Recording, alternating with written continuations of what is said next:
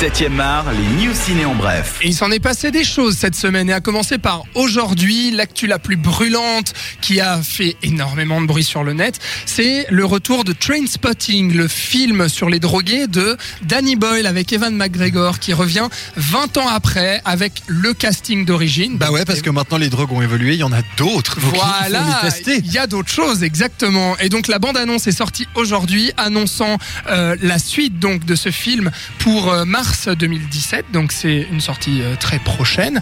Et puis ça reprend vraiment tous les codes euh, qu'on a déjà vus. hein. Déjà justement, euh, je vous pose la question à vous, Thibaut et Robin. Est-ce que vous avez vu Trainspotting, le film de 1996, et est-ce que vous êtes fan aussi, comme la plupart des gens? Alors moi je l'ai vu il y, a, il y a quelques années. Honnêtement, j'en ai pas un, un énorme souvenir. C'est pas le, le Danny Boyle que je préfère. Contrairement à certains, c'est pas mon film culte, euh, Ouais. tout ce que tu veux. J'ai- J'aime beaucoup Danny Boyle. J'adore euh, Sunshine, par exemple. Oui, Donc, il y, a- il y a- oui. il y a pas mal de ses travaux que j'aime beaucoup. Transpotting fait pas forcément partie de, de Ouais. ceux que je préfère. Robin Alors écoute, je je l'ai pas vu. Honte à moi peut-être. Euh, Non, je pense que t'as rien loupé. D'accord. Par honnête, contre, mais- par contre, moi, ce qui me surprend quand même, c'est d'avoir réussi à cacher, parce que s'il sort en mars 2017, c'est que le tournage il est fini. Euh, Oui, oui. C'est quand même assez dingue de se dire que, enfin, que un tournage avec Danny Boyle euh, ait pu rester secret aussi longtemps. Euh, C'est pas tant secret, hein, ça fait un moment que ça fait le buzz hein, quand même. hein. D'accord. Bon, Voilà. bah, bah, quoi. je vais, je vais rentrer chez Ça, moi. c'est parce que hein, t'étais et pas puis- fan. Voilà la Ouais, bande annonce. peut-être, peut-être, est ça doit bien ça. entendu sur euh, YouTube. Et puis voilà, on reprend les mêmes et on recommence. Hein, J'ai envie de dire 20 ans après. Qu'est-ce qui a changé? Alors déjà, bah, on parle des réseaux sociaux dans la bande annonce. Et puis euh, Evan McGregor reprend sa voix off euh, culte donc dans la bande annonce du premier. Et puis on retrouve euh, les personnages Mark, Spud, Sick Boy, Begbie et Diane. Voilà pour la petite info. Il y a aussi un autre homme du cinéma qui a fait beaucoup parler de lui décidément ces temps.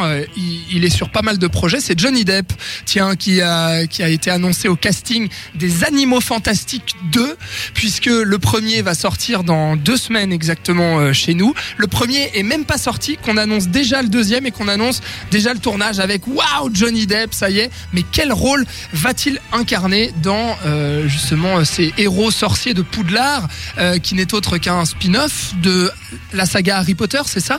Paraît-il qu'ils veulent faire cinq volets hein, des animaux fantastiques. Va falloir s'accrocher. Hein. Bah disons que techniquement, euh, il y a, il y, a le- il y a la matière de background pour faire ça.